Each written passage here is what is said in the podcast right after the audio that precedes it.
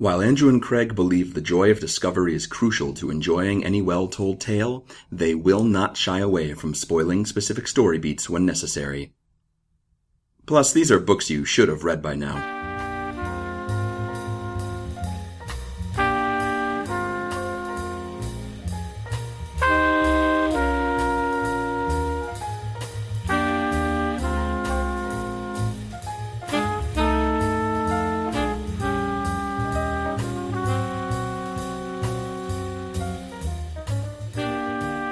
Keeping track? Uh, I think my upstairs neighbors might be moving out. That might be the turning point on 2014 for me. I might make it after all, you guys. You've had a bad 2014. But maybe if maybe if my maybe I can blame 24 all of 2014 so far on my upstairs neighbors. I mean, you you do blame most of your problems on your upstairs neighbors already, so it's not it's not like it's that much of a stretch. I mean, some of it is probably their fault. Well, I mean, it's there's a there's an amount of it that's direct directly attributable to them, and then Did we talk about my ceiling on the podcast? I don't think we've talked about your ceiling. Like, All okay, right, let, let me just let me, let me read let me read Oh, the litany. Let me tell you a tale that grows into telling, and it's it's kind of like Odyssey like. So in some ways, it's kind of like a book all by itself. Um, so it so far in January, Craig has had a pipe in his ceiling burst, which totally ruined his ceiling and his kitchen. Uh huh. Um, he slipped on some ice and Yep. and cracked his iPad screen, and Yep. also he hurt his arm, which might be better by now. I don't know. Like, Uh, it it's okay. okay, so so probably he did something that he should go see a doctor for, but he he doesn't want No, to. not or yet. Can't, and or I don't know. okay. Um, Then the next day, I I wanged my other hand on a chair, and that still he- bothers me. He wanged his hand, which is bad. He used um the word wang as a. It's what, been a bad verb? year. It's a it's verb. been a bad year so far. Yeah, so I mean, th- there's that, which is Uh-huh. which is too bad. Mm-hmm. Um, he's having some work troubles. He's having trouble adjusting to the old rat race. Huh? Those of you in the rat race probably don't have a lot of sympathy because you're too busy racing. No, my heart goes out to all you rats racing out there. It's tough.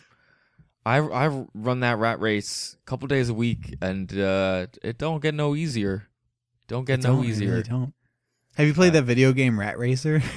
No, that's. I love that part where that mice, that mouse gets on a bike. It's too derivative of Mario Kart, I think. Oh well, a lot of things are. Uh, like this podcast, which is about the books that you've been meaning to read. It's called Overdue. My name is Craig, My name is Andrew. and I totally surprised you with that intro, didn't I? No, you're good. All right, good. Okay, So, I I do what? have before we get started, I have a reader a Ooh. reader it's not an email, it's more of like a Is it a- verbal comment that one of our readers told me about. Uh oh. Um, I've been told by my fiance Susanna that I should let everybody know, all our listeners should know, that I am really excited about our wedding, and I'm I'm looking forward to becoming to sharing my life with her forever. Apparently, when I was when I was uh, when I was when I was venting to the internet Mm-hmm. last week, um, it, it may have come off as sounding like I'm not super excited about our pending nuptials. And I just wanted to let everybody know, I just wanted to let our readers know because they seem concerned that it's not like I'm I'm I'm pretty excited about it. I don't, I don't care about centerpieces, but I care about like love and stuff. I, I don't want to ruin the illusion, but uh, the version that everyone heard was also the edited version. You just you you edited all the stuff where I said how how thrilled I yeah, because it wasn't as- as interesting, and it wouldn't lead to all the fun conflict. Yeah, so so conflict is good. So that that was the reader thing I had. Have you have you checked our email account? I lately? did. We Have got you- a we got a lot of uh, we got a lot of email from Twitter. Not not tweets, just email from Twitter so far. What is- Twitter's New Year's resolution is to send you more email. Did we get anything good? Like did they? they told us to celebrate our Twitterversary, which probably means that in the next week or two we are celebrating the proper anniversary of this podcast, which is kind of Yeah, cool 'cause- actually. Yeah, we started s- recording in like February and then started publishing in March. So Man, we kind of turned a New Year's resolution into a podcast. we did. What really New Year's resolution are we going to turn into a podcast this year? I don't. I don't have. I can't better myself anymore. This is pretty much as good as I think I can. All right. well let's focus. Let's focus on on this version of self betterment. What did you right. read this week, Andrew? Um, this week I read Ernest Hemingway's The Old Man and the Sea, and I picked it because I wanted to read some Hemingway, and it seemed like it was one of the shorter ones. I'm not gonna mince words. Uh, is it one of the shorter ones? In fact, I mean, it's it's one of the of the of the ones I looked at. I think I looked at For Whom the Bell Tolls and maybe a couple others. yeah, It was- it's it probably one of the comparable to um to Sun Also Rises, which I know is not incredibly long. But sure. yeah. Um, so you had you read any Hemingway before? I had not. No. Okay. What what are your first impressions of the man, either in your research or through his prose? he's man like he's he's very he seems like a very no nonsense sort of guy you know Okay. like he's like his prose is very direct it seemed like he lived his life without a lot of dissembling and without without a lot of like okay here's here's something i'll take as as a as evidence of how direct he was is Okay. he uh he was okay he was born in 1899 he died in 1961 in 1927 he got a divorce from hadley richardson um he married uh pauline pfeiffer after that um, Martha Gellhorn became his third wife in 1940. And then they separated when he met Mary Welsh, who he then also married. And she was his wife until he died. But dude, dude, dude like went for it when he. Okay, let's skip over the part where maybe some of those marriages didn't go so well because he was probably drunk and focused on writing. yeah, I mean, it seemed like he was kind of a high functioning alcoholic for most of his life. So, I mean, um, you know, not, I'm not saying that he was, he was like enviable or like worthy of emulation. I'm just saying like, but dude knew what he wanted and he took it. He didn't mince words or No, or, he or did not. marriages or anything. Yeah, that's true. That's very did true. Not, did not mince Did marriages. Not mince marriages. let's let's not mince marriages like we did at the top of this podcast. Let's No, not do let's- that. Let's not do that. Uh, well, I think prose style wise, I actually don't know how this might have affected his uh, personality or, or would have been because of his personality. But he was a journalist for some time, right? Um, yeah, right. That that was his. Like he. He, I mean, he took journalism classes in school, and one of his earlier ones, I think, was. I mean, it sounded like the classroom was kind of run as a newsroom, which is really interesting. Like, Oh, I'm cool. a big, I'm a big believer in like practical education, mhm. and so I think anything like that that actually goes beyond like exercises and actually treats what you're doing as work. I think that's really that that's really valuable. So you And would I have been at home in a medieval apprenticeship, is what you're I saying. mean, and maybe, maybe if I hadn't gotten like Blacksmith Black me these boots. or something. Yeah.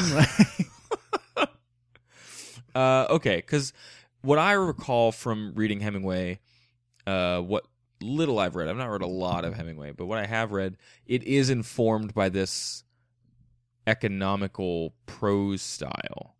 Um, very spare word choice, um, almost driven from a journalistic background of you know word count and making sure that you're focused, et cetera, et cetera. yeah, like here's the deal. Like his first job out of high school was he was a junior reporter at the Kansas City Star. Mm-hmm.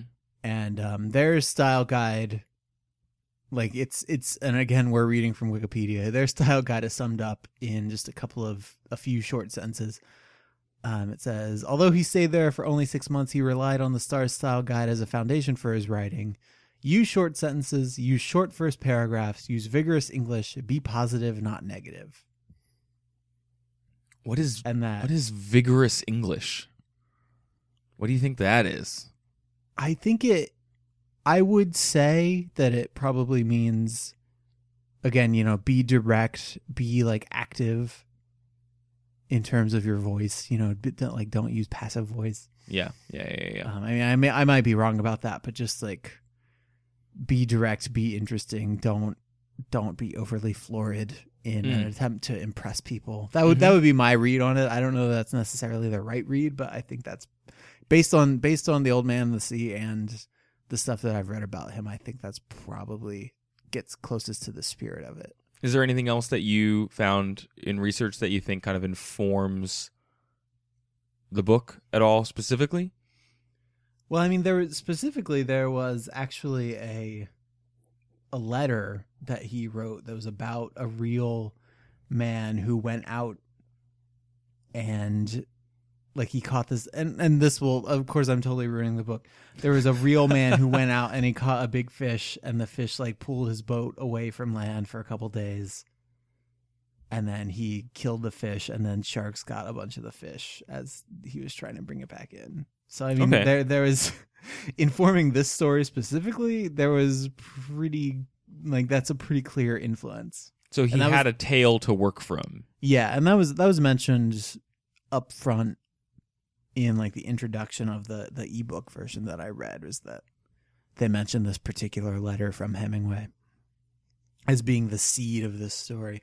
And I, I will tell you up front that there are religious readings of this book that I'm just not even remotely prepared to talk about. Like there's there are apparently religious themes running through it that I didn't catch as I was reading it, and it only started to become clearer to me as I was researching it. So I'm not like, I don't know, like if if that's a reading of the Old Man in the Sea, and I think that it is, I'm just I'm I'm gonna tell you up front not to ask me about it because I'm not gonna know anything. Okay, that's fair.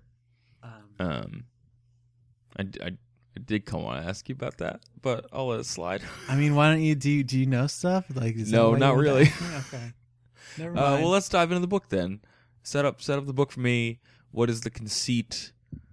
What's going on? Who's who's who is this old man? What's his deal? Um, so the old man and the sea is it's like it's part like survival story. You know, if you if you think of something like to build a fire, which I think was a high school English mainstay. What is to build a fire?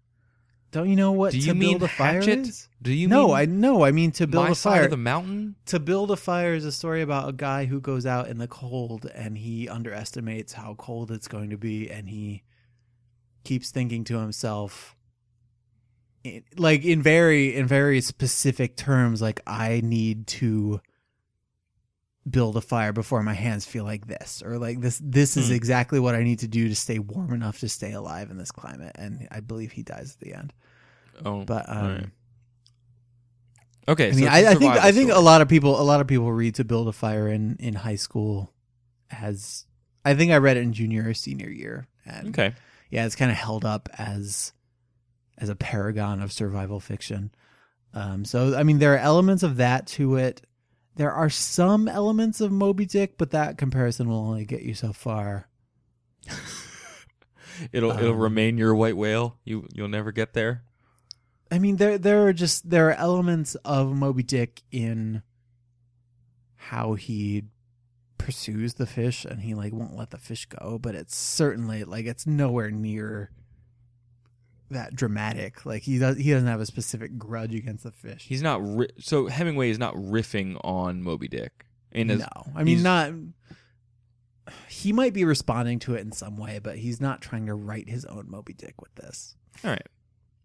I, I think at this point, if you have a story with a dude chasing a whale, you have to acknowledge that someone will think of Moby Dick. And it's not a whale, Not- but it is a it's a pretty big fish. It's, a big, it's, a big marlin. It's a big It's a, it's a very big fish. It's a big, big fish. Um, so I mean, should I just like break down the plot for you? Is that what I, I mean, should- I mean, if that's interesting to you, is is it an interesting plot? A lot of what is appealing about the old man and the sea is just actually reading it because okay, so the old man, his name is Santiago, and you spend the entire book pretty much in his head. Great. Okay. and I mean there there is there's a there's a sequence of events which I will relay to you, but but that is only part of the story. Like we, I talked a little bit before about how the prose is kind of the point of reading The Old Man and the Sea, and I think that's true. Okay. So yeah, it's like it's part survival story. There's a lot. There's a little Moby Dick in it. There's a lot of man versus nature in it. And when I say man versus nature, I, I'm talking about not only like man triumphing over nature, but just like man's place in nature and how man is different from animals and stuff like that. Oh, interesting. All right. That's Um, kind of one of the things that stuck with me. Um, to do a callback to an earlier book, that's one of the things that stuck has stuck with me from Grendel, actually, of of the monster kind of s- figuring out its place in the hierarchy of the world. You know, right. yeah. these these types of stories do a pretty good job of exploring that theme. Um, and I, wonder, did Life of Pi do that at all? Was that present in that book? Sort of. I mean, there was there was a lot of he got a lot of mileage certainly out of the interplay between Pi and and um, the tiger. Okay, Yeah, and and and just in like the you know general food chain stuff, and at the, when you get to the point where you're doing any kind of survival story, which Life of Pi kind of was, and this kind of was, you really get. I don't know. Like I, I think in our modern lives, we're really insulated from surviving. Like you and you and I do not have to spend a lot of mental cycles worrying about when our like where our next meal is going to come from yeah, or I like mean, where we're gonna sleep at night. Like we we've our society at this point for you and I anyway. You know, understanding that as white guys, we we come at this with a pretty disgusting amount of privilege. Like we we've got those basic needs taken care of. Yes, I mean, I we we talked for a few minutes about how I've had a frustrating month, but I can still go to the Wawa and get a hoagie. Like it's yeah, not, like you're not sleeping in the gutter. no, Not mean- because you have to anymore. no, no. If I'm doing that, that's that's just a Friday. That's just a fun day. it's just gutter day. Like, come on. But I'm not like out in a boat because some fish left me there. How did that happen? what do you mean? How the fish thing happened? Yeah, how did the fish thing happen? All right, so here's the deal: is um, Santiago is this old guy, and he is seen as very unlucky because he has gone out for 84 consecutive days and he has not caught a fish. No. Um, he used to go out with a with a boy named I'm trying to find the oh Manolin. The boy's name is Manolin. He went out for a long time with a boy named Manolin, but he did not catch fish for so long that Manolin's parents said that he could not go out with Santiago anymore because he Oh. was that unlucky that he just Oh. couldn't catch any fish. And um so he goes out on his 85th day and I think part of the reason that the book takes place is he's just like he's determined to have this be the day that he breaks the streak. Great. And Is so there a sense he- that if it doesn't happen, uh, sorry, is there is there a sense that if it doesn't happen, he's going to give up? No, like he's and throughout the whole book, like that's that's one of the themes is just like he doesn't want to give up, and then once he gets to the point where he wants to give up, he is like he can't give up anymore, or he's just dead, No, I, or he's I, done. I like that. I like that Yeah. already. I like that message. It speaks to me. so he's he goes out in his in his boat, and you get. I don't know. This this is the point at which it really starts to become just a long monologue, and you see nothing. I mean, the only thing you see is through the point of view of Santiago, and so you see him being very precise about about the the things that he does and about how he sets his bait. Like, there's a point early in the book where he, like, he's talking about luck and how luck factors into to catching fish, and you know he's seen as being unlucky. And he says it's better to be lucky, but I would rather be exact. Then, when luck comes, you are ready. Hmm. And I like that's kind that. of how he justifies, like the very precise depth and the very pre- precise like types of bait and things that he that he puts on his. Now, hook. is this in first person or is this in like a close third? Um, I th- it alternates. Like he does talk to himself, and in that in those instances, it becomes first person. But most of the time, it's a very very close third. Because I Like I've like read- the narrator is is saying things, you know, as as he like he sees spots swimming before his eyes, or he whatever. But the narrator can see the spots and can feel like pain that Santiago feels, and and stuff like that. So Alright. yeah, very very close third. All right, because I've read, um, I think it's Big Two Hearted River, which is a, a long short story, um, to use an odd term, by Hemingway. That is just a guy out in the wilderness fishing, um, not on a boat or anything, but in a river, obviously. Um, and there is a lot of there is a lot of discussion of just kind of the ins and outs, the minutia of his activities. Mhm. Um, do you think? Do you find that that kind of?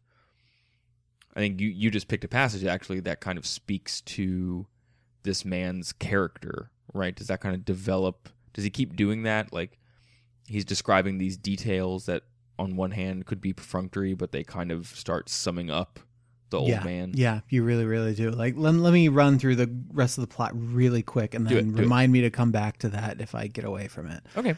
But um, so basically, he goes out in in the sea, and I mean, he's in the Gulf of Mexico, and he um he sets his bait, and he hooks this fish, and he doesn't. I mean, he doesn't see it for a long time. He just knows that the fish is strong enough that it pulls his line taut. Like he he's not he's not fishing with like a fishing pole. He's he's just got a lot of lengths of rope Okay. and and so he's got to like pull it up with his hands he's got to hold it with his hands he's got to brace it against his back like if the line starts to get pulled away from him by the fish like it pulls through his hands and like it uh, it, it gets very painful what kind of uh, vessel is he in? he's in a skiff so it's a what's that? It's a small boat. Um, it's got a sail and a rudder that he can put up if he needs to, but it sounds like, I mean, it's a two-person boat. He can best. sit in it. It's not a raft. Yeah, no, it's not a raft. I mean, it is a boat, but it's not a big boat. Okay. So he hooks his fish, and this fish starts pulling him, and it just is pulling him out to sea. And he he is like, okay, I'm gonna wait for this fish to tire itself out, and I'm gonna get it because it is my 85th day without a fish, and I'm gonna break the streak. Um. And so for two days and two nights, this fish pulls him, and it's I mean, it's only after. I mean, it's after at least a day and a night that he finally, the fish finally jumps out of the water and he finally sees it. Oh wow. And it's this, and it's this big marlin that's that's as big as or slightly bigger than the boat he is in. oh no. But he's just he's determined. Like he, you know, the fish keeps pulling him further and further out, and he thinks, you know, nobody gets lost at sea. I can see the glow of the city. I am not going to get lost. Like it's going to be fine. Um, he has a little bit of water with him, so he drinks a little bit of water. He manages to catch a couple smaller fish that he cuts up raw and eats. Wait, he And does that. are- Wait, he does that while he has the big fish. Yeah, yeah. All right. Yeah, Good like there's you. there's a lot of stuff about how he has to hold the fish steady and not like surprise it because if if the fish if the fish gets like if it hurts too much or if it feels him pulling too much, like he's either gonna break his rope or he's gonna pull the wound that the hook has made too much and the hook is gonna come free. Oh my God, this sounds like the worst. So yeah, he just he basically has to wait this fish out, like holding the hook at exactly the right pressure, and just he has to wait for this fish to get tired. And so eventually it does, and it's um you know it circles him, and he manages to harpoon it in the heart and kill it and lash it alongside the skiff and start making for home. But the you know the blood from the fish is left in the water and it starts attracting these sharks and these Mm. sharks attra- attack him and he's you know he's got a harpoon at first but he loses that He's got an oar with a knife that he's lashed to the end of it for a while, but then he loses yeah. that. No. Um, and then he's got, you know, he's he's hitting him with an oar. He removes the rudder of the boat, and he's stabbing the sharks with the rudder. By the time he finally gets home, the fish has been devoured pretty much entirely. Like any any Oh. anything of value on this fish, which is revealed when he gets back to the shore by its skeleton to be about eighteen feet long. Stop it. There is basically nothing left of this fish, Oh. and that's the that's the main thrust of the story. But he's okay. Like, He's he's pretty banged up. Well, before we get into that, what did- what what was the thing I told you to bring me back to? uh, the small passages of minutia okay, okay, that okay. describe him in total. So you Yeah, talk I mean- about his exactitude. yeah. I mean the the the small descriptions of really specific things. Like I'm talking about how, you know, he he makes it back to shore, but he's been just beaten beaten up. Like Mhm. he is he's in really bad shape, and so every time the fish starts to pull away and the line is just I mean, if you've ever slid down a rope and gotten rope burn, you you know what this is like. But it's you know, it's just rope go like running through his hands and cutting him, cutting his back. Like you, Mm. like you hear, you read about the spots that are floating in front of his eyes because he's been out at sea for two days and two nights, and he's only slept a little bit. He's only slept really fitfully because he's got to be holding this fish the whole time. Yeah, how do you sleep? That doesn't You- work. He was talking about um, lashing one of the oars to the front of the boat to kind of provide a little bit of resistance, so he would tire the fish out. Okay. But you know, still holding the the rope and just hoping or or knowing that the rope being pulled would wake him up, which it does. Um, Do we get the sense? Sorry, do we get the sense that he's he's is he an expert fisherman who Yeah, just I mean, happens he- to be on a bad run? No, he's he's an old man. He knows what he's about. Okay. Like being a fisherman is his life. Okay. But he's just yeah, he's just had a super bad run. Because if I was that, I wouldn't know what to do. I think I would freak out. But yeah, the, the thing, I don't know. He's he's kind of fighting himself as much as he's fighting the fish Mm. the whole way. Like he's. I I want to bring up the Lord of the Rings a little bit. Because- um, I don't know. Okay, because only because it made me think of this. But when he's thinking about catching this fish, I think he's thinking about. He's thinking about you know keeping strong and like keeping a clear head, but he is not thinking past catching the fish. He's not thinking about making it back home, which is Mm. where it, which is where the Lord of the Rings comparison comes in. Okay. They're Okay. trying to destroy the ring, and they pretty much only had enough to get to the point they could destroy the ring, and then they didn't. They weren't really thinking about making it back. okay. I could buy that. I guess you can you can make that comparison. I can, and I did, and I couldn't or, stop you, really. May or may not be valid. Um, okay. Old Man and the Sea was published in 1952, which I believe was after Lord of the Rings by a bit, by a decade and a So half. or wait, so you're trying to tell me no, no, no, no, no, no. I'm not trying to say that Ernest Hemingway was like number one Tolkien. so fan. Ezra just- Pound was I'm like, saying- "Hey, as I was reading this this book, this is what came up is like he's he's eating these slabs of raw fish and taking these sips of water. And it's like, okay, like even if you can make it so you can catch this fish, which is as big as your boat, which I don't think you're gonna be able to do, you're not really thinking you're not thinking about the long game. is And and that become that becomes evident when he's trying to take the fish back and he's you know he's attacked by all these sharks who keep who keep taking the fish and and biting it and yeah, the fish know, is really only really- making things worse, isn't it?"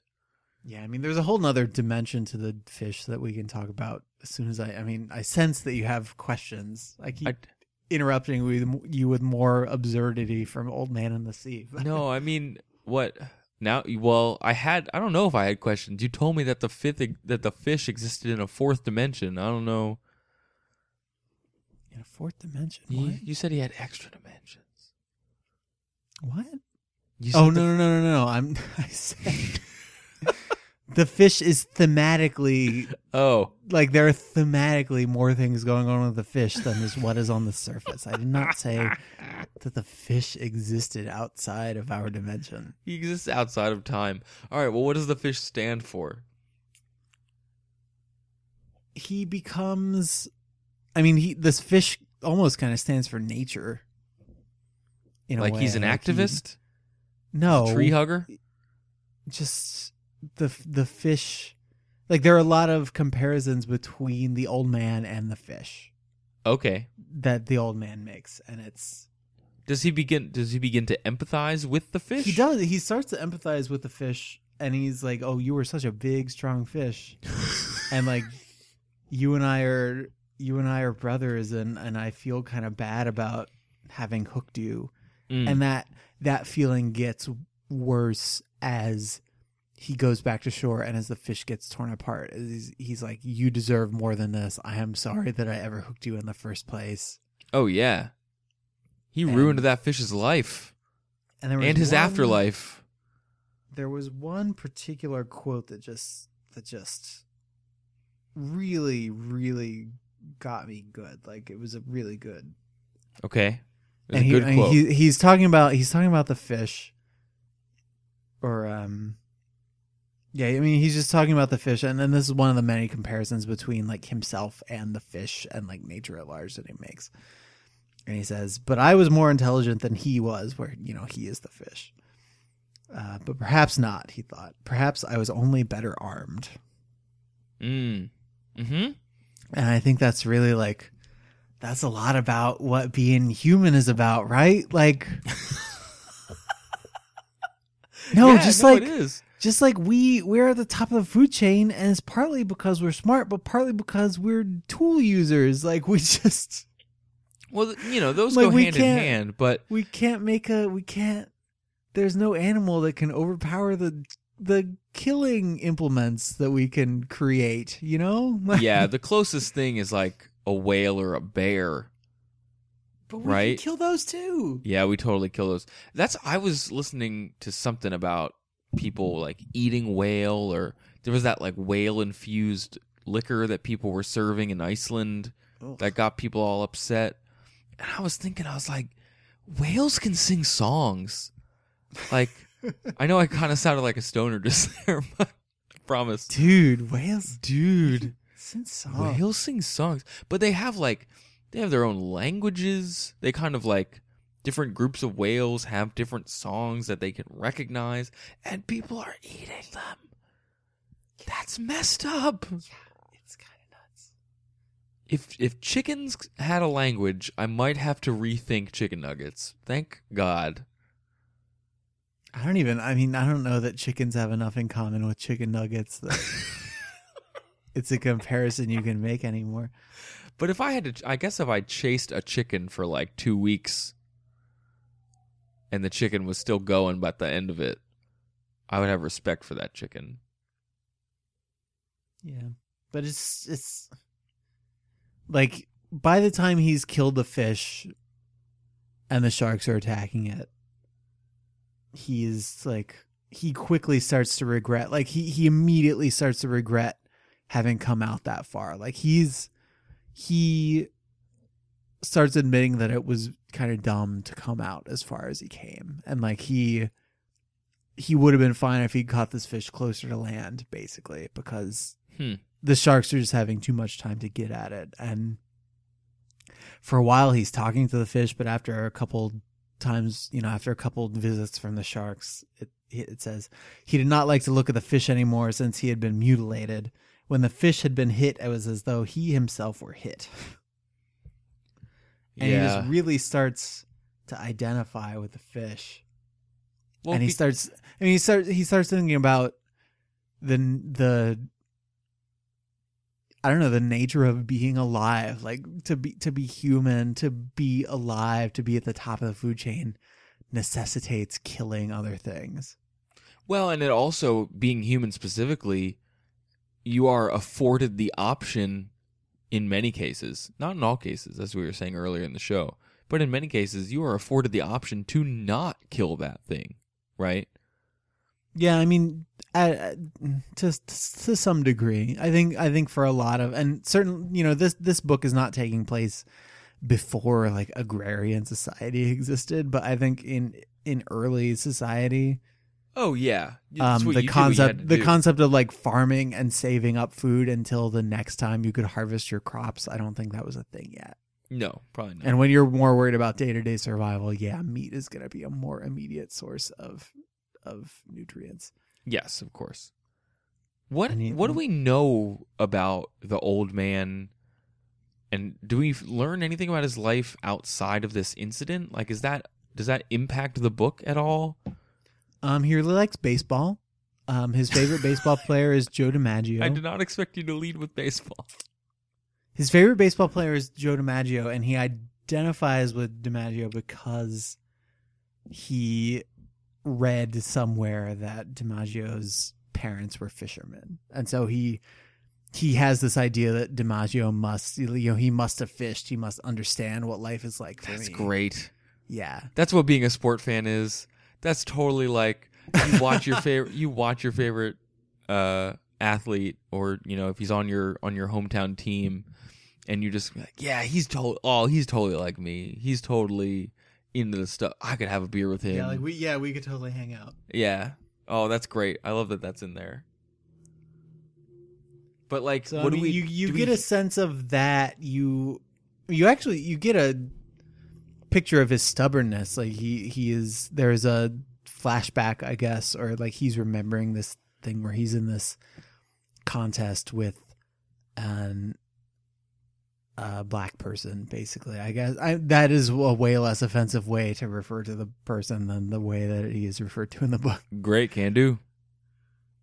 Um and it was this- contest whatever it was went on for 24 hours went on from like sunday morning to monday morning and it went on for so long that the referees had to tap out and that like people started to leave because they had to go to work the next day. Like Mm, you get the story conveys this idea that once this old man and even though he was a young man in the story like once santiago has put his mind to something he is gonna do it And what? How And does the book feel about that theme overall? Right? Because the earlier quote you suggested, there was this sense of remorse that that that type of persistence can take things beyond where you intended them. i think the book is down on it Oh, pretty okay. much. Like I, I think that that's the that's the takeaway is like he went out too far, and as a result, not only has he inflicted these wounds upon himself, and he's made things really hard for himself, he has also destroyed this this life that was not so unlike him. Hmm. Like he is he has killed this big, smart, strong fish, and it was for nothing. Does the score? Does the story give him opportunities to stop or go back? I mean, the whole time he could stop and go back. Yeah, I guess. The whole time he could cut the line or pull too hard so it came out and go back, but he just keeps telling himself it's going to be fine. I can get back. I can catch this fish. Hmm. And I mean, I, I wouldn't call it hubris, but he just, it, it's the kind of thing that keeps, it's just little thing after little thing keeps building and building and building until he's two days out into the ocean Yeah, of course. with this fish and barely enough strength to stay alive. I don't know. Uh, I know you didn't see it on your first reading, but you saw some of it in, in your research. Do you, does any of that kind of jive with some of the biblical stuff that I will also admit we probably aren't well equipped to talk about? Yeah, there was a reason I asked you not to talk about that. I mean, I just that type of persistence. You know, is it Book of Job stuff? Is it? I don't know. I'd be interested for for listeners I'm who just- might know I'm more than not- we do to I'm- kind of I'm chime gonna- in. I'm gonna read the Wikipedia thing that's here because it's here and it is one of the more obvious passages in retrospect. And um, he sights one of the sharks and he says, "I."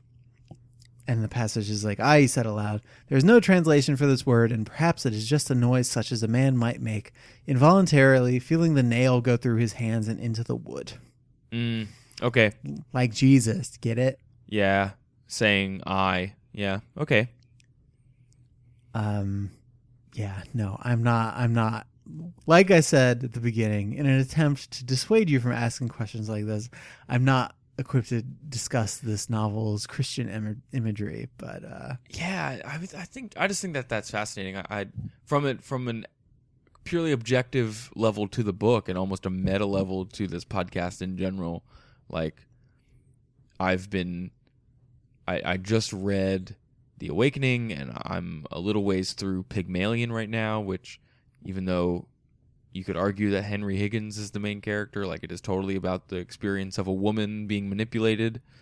Um, and there's whole readings of both of those texts that I don't have access to. You know what I mean? yeah, I I wonder if this book. Do you think Old Man in the Sea resonates differently when you're when you're older? To be quite blunt, you know. It might. Like I, I don't think there's anything about this book that is not, or at least about how this book views age, that I'm not getting. Like I Okay. might. Like if I were older, I think maybe it would have more of a personal impact on me. But I totally get the desire as you get older to like to not to to not want to admit that maybe you're not as strong as you used to be. You can't do as many things by yourself as you used to be Mm-hmm. able to do. You know, you know things like that. I, I I can understand it being hard to let go of youth. I don't know.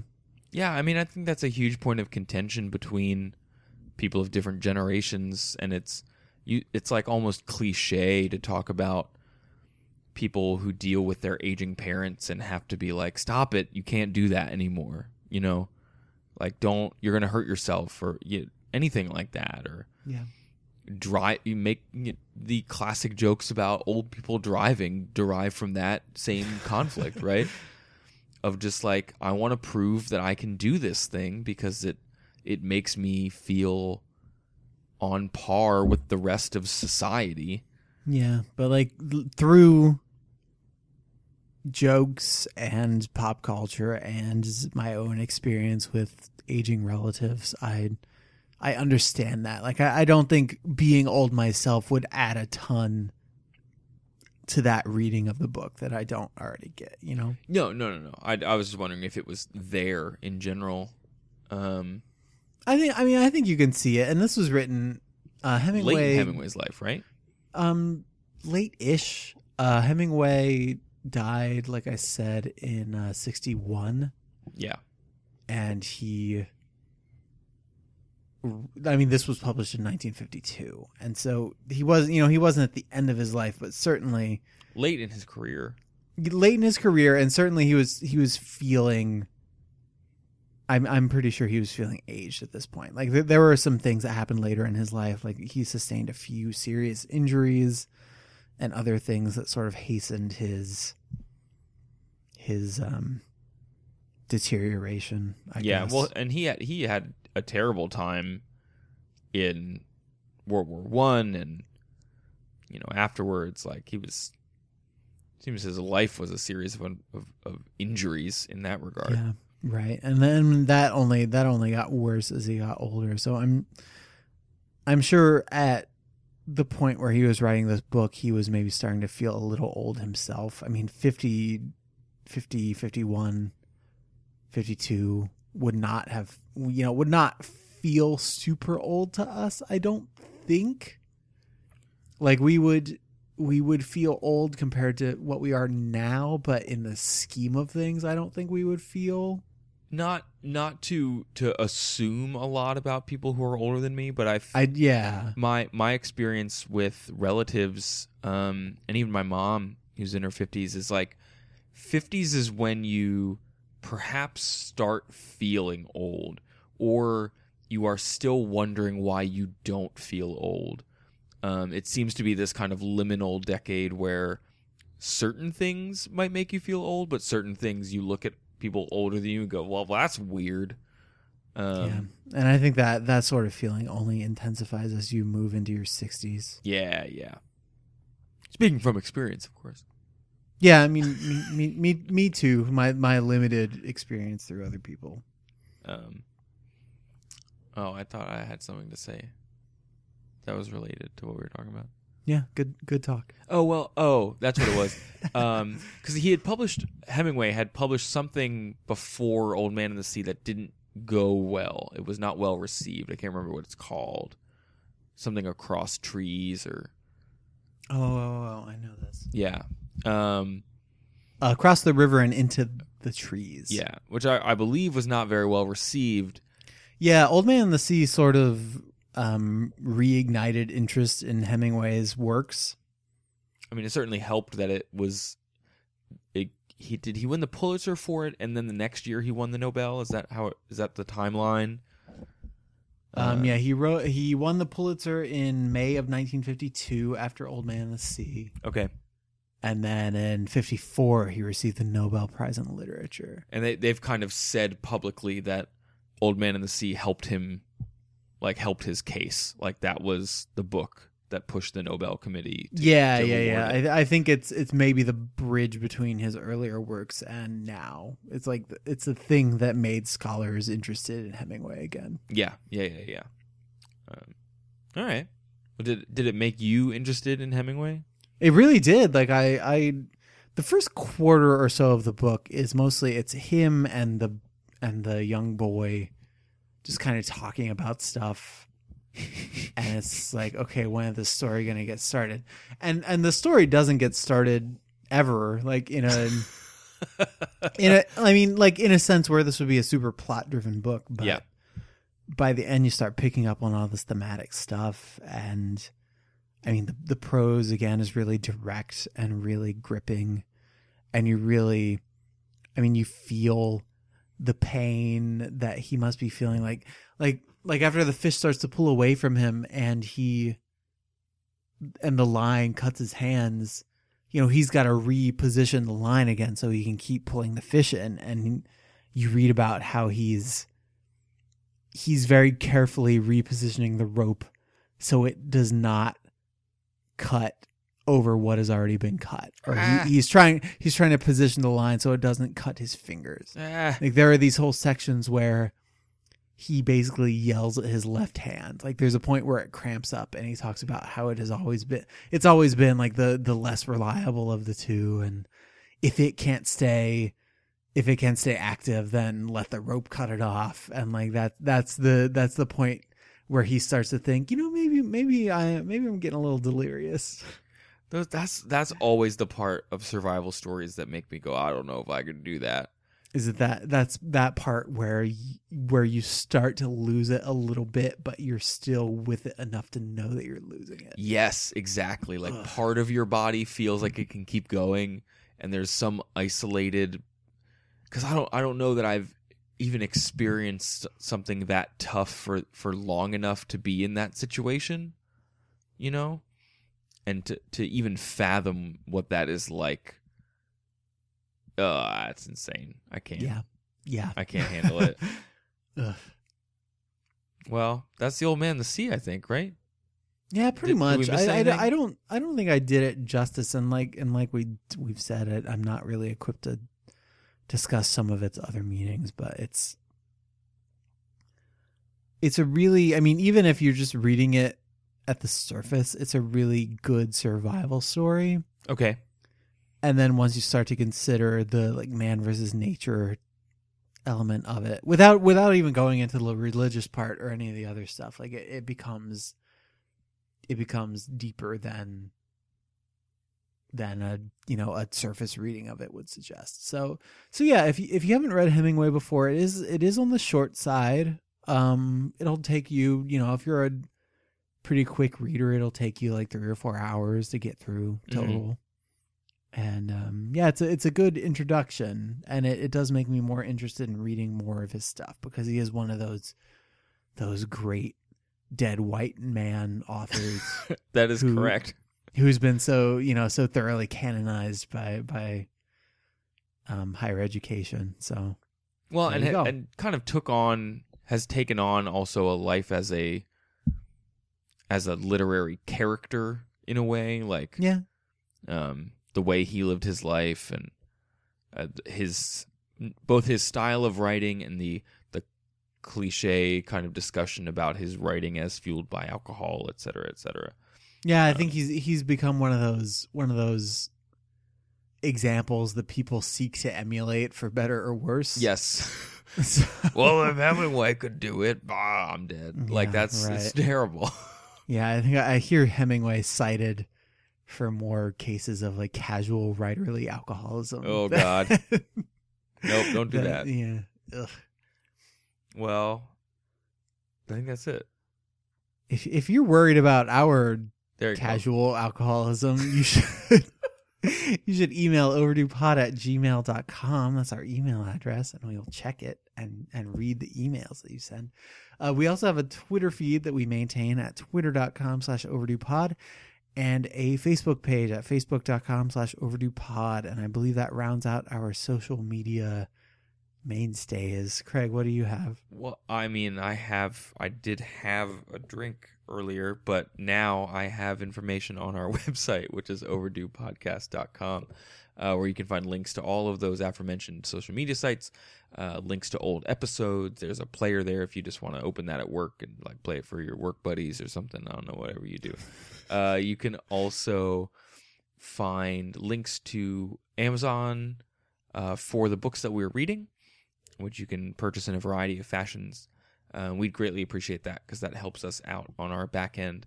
And another way to help us out is by following the link to our iTunes page, uh, reviewing us, rating us, uh, subscribing if you haven't already. What are you doing? Um, and if you want to subscribe in a different way, you can use our RSS feed, which is also on the website. Uh, next week, I will be talking about Pygmalion, which is a play by George Bernard Shaw.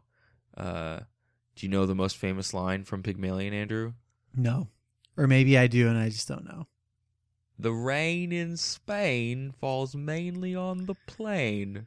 Well, Get your English accents ready because we're going to England town. because next week will be our final episode.